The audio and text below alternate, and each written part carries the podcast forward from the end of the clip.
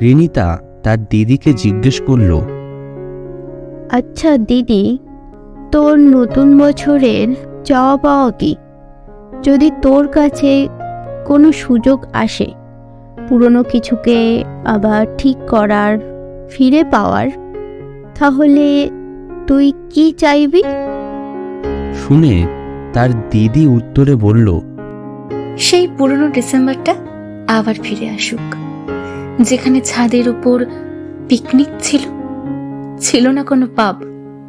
রাত জেগে greetings card বানানো সকালে স্কুলে দিতে হবে।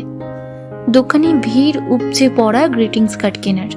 তারপর বাছাই পর্ব, কোনটা কাকে দেওয়া হবে?